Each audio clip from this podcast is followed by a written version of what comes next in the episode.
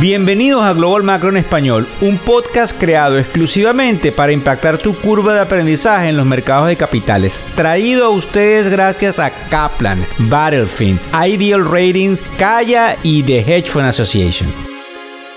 Hola, ¿cómo están? ¿Cómo les va? Hoy es miércoles 25 de enero del año 2023 y venimos cargados de buena energía, buenas noches, buenas tardes o buenos días, dependiendo de donde nos estás escuchando y a la hora que nos escuchas. Ahora mismo arrancamos, son las 9 y 52 de la mañana, hora del este de los Estados Unidos. Y así como nos creemos que tenemos una función pionera en cuanto a entregarles a ustedes información económica en español, la narrativa de la cual siempre hablamos ha cambiado al menos durante las últimas horas donde vemos una caída del rendimiento de los bonos y también una caída en los índices del mercado de capitales. Recuérdense que ofrecemos newsletter, podcast, reel, post el show fundamentalmente de televisión y las entrevistas, ahorrándole a ustedes tiempo y manteniéndoles un hilo de información que los afecta directa o indirectamente. Así que vamos a hablar bastante claro de tres cosas al principio antes de meternos en materia. Fíjense bien, Walmart reporta una cantidad de noticias el día de ayer donde sube los salarios de sus trabajadores y el titular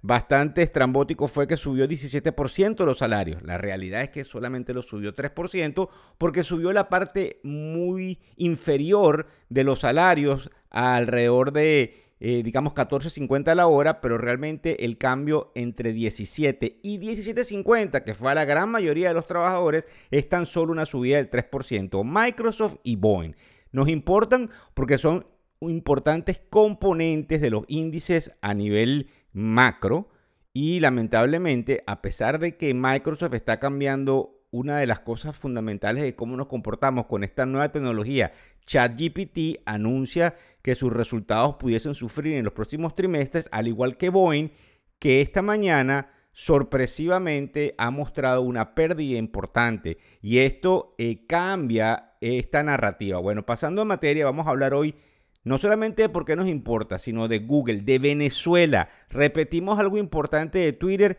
y qué sucede con la banca de inversión JP Morgan en virtud de lo que podría estar pasando en el corto plazo. Fíjense bien, nos llama la atención el hecho de Google, porque durante las últimas horas tanto el Departamento de Justicia como Apple han hecho algunos movimientos que ponen a Google en tela de juicio. El Departamento de Justicia la demanda por unas prácticas que en las que acusa Google ellos han venido haciendo durante los últimos 15 años, donde desde el punto de vista de la publicidad que todos hacemos ahí a través de los Google Ads, que es como se llaman, a nivel mundial, ha estado un poco contaminado con la mano negra de la gerencia de Google. Además de que Apple está tratando de buscar un motor de búsqueda que compita con Google, ya que, eh, como ustedes comprenden, eh, en esta guerra de tecnologías, todos quieren llevar la delantera. Máxime cuando ayer creo que les contamos que Microsoft invirtió 10 billones de dólares en una compañía que se llama ChatGPT, que la vuelvo a nombrar, es increíble. Pónganse en Open eh, AI, Open como se escribe y A de América y de India.com. Regístrense y pruébenlo ustedes mismos. Anoche estaba haciendo unas pruebas y en español. Es increíble, es interesante. Ahora bien, estas tres cosas, Microsoft con ChatGPT, Apple y lo que sucede con el Departamento de Justicia ponen a Google de rodillas. Y es bien importante porque es un componente interesantísimo en el Nasdaq al cual le tenemos que prestar muchísima atención. Venezuela. ¿Por qué Venezuela es importante a nivel mundial? Bueno, es el país con las mayores reservas de petróleo probadas en el mundo entero. Ahora resulta que los Estados Unidos acaba de hacer público, y está en el newsletter que nosotros les hemos mandado esta mañana, que Trinidad y Tobago va a poder tener una refinería en aguas territoriales venezolanas lo que nosotros creemos que se está negociando, y tenemos que confirmarlo con algunos actores importantes políticos, es el hecho de que el dinero reprimido que hay tanto en Gran Bretaña como en los Estados Unidos en contra del gobierno o el régimen actual venezolano pudiese ser negociado con un acuerdo, pero un acuerdo humanitario que, eh, que sí, que traiga en definitiva algún tipo de permeabilización para la sociedad venezolana, producto de, como ustedes ven, las huelgas que tienen los maestros, los problemas en los hospitales y Venezuela requiere de inmediato una ayuda internacional. Así que eso ustedes lo van a poder estar observando durante las próximas semanas, máximo cuando se recrudecen eso que se llaman las negociaciones entre la oposición y Venezuela. Nos importa todo esto a nivel mundial, a nivel macro, por el hecho de los precios del petróleo, porque cualquier resurgir de ese temor que hay entre Rusia y Ucrania, como ustedes saben, se les están enviando una cantidad de armas a los ucranianos, unos tanques, que pueda despertar un crecimiento petrolero necesita tener a la mayor potencia del mundo, los Estados Unidos, con un suplidor, entre comillas, seguro, y este pudiese ser Venezuela. En cuanto a Twitter, nos llama la atención, ayer estuvimos hablando y le caímos encima a Elon Musk y a mí me cayeron encima, pero hoy hay un artículo que salió a las 5 de la mañana en Bloomberg, donde habla específicamente de la lógica. Elon ha descuidado a Tesla, a SpaceX por meterse en Twitter y para que tengan una idea, Twitter, increíble, las ventas desde diciembre del 2021, comparando lo que pasó en diciembre del 2021 con diciembre del 2022, han caído 71%. ¿Por qué nos importa? Por las consecuencias que esto puede tener en quienes manejan portafolios de inversión con respecto a Tesla, porque dicen que Elon definitivamente ha dejado a Tesla en piloto automático y es muy importante.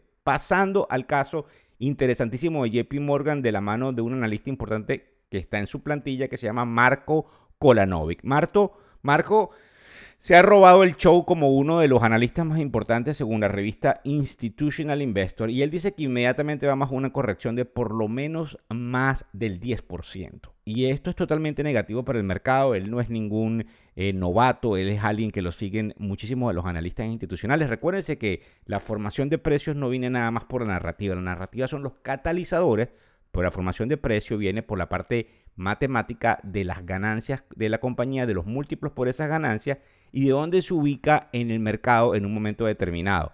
Es interesante lo que él dice porque dentro de sus enunciados, él no está esperando que nosotros tengamos un aterrizaje suave, sino un trancazo.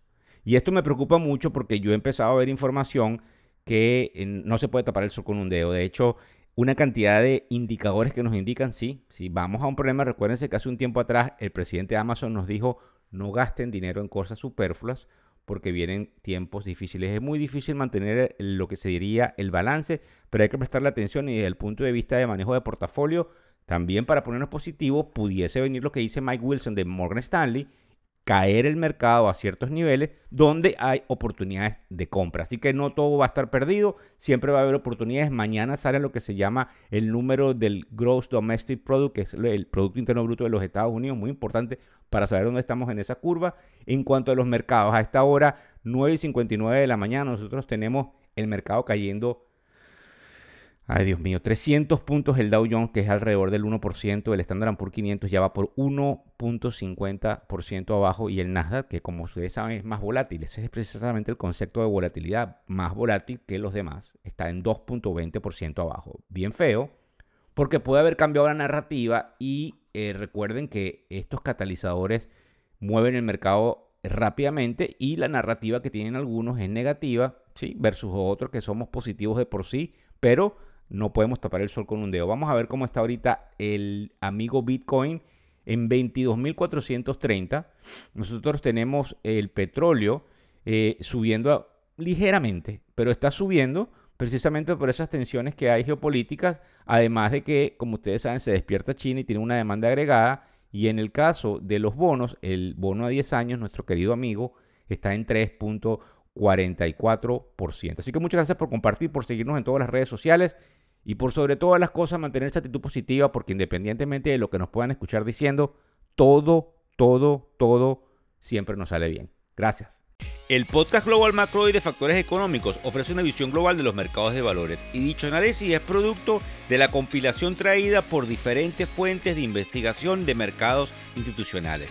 Por motivos y declaración regulatoria, este podcast no debe ser interpretado como una recomendación precisa en inversiones, bien sea en productos y o vehículos financieros. Y además, sugerimos consultar con su respectivo asesor particular de inversiones o su equivalente en caso de suscitarse cualquier duda que pudiese derivarse de nuestra fuente informativa. Este podcast es narrado por Víctor Hugo Rodríguez, quien es un conocido profesor y comunicador financiero, cofundador de la plataforma educativa ilafin.com.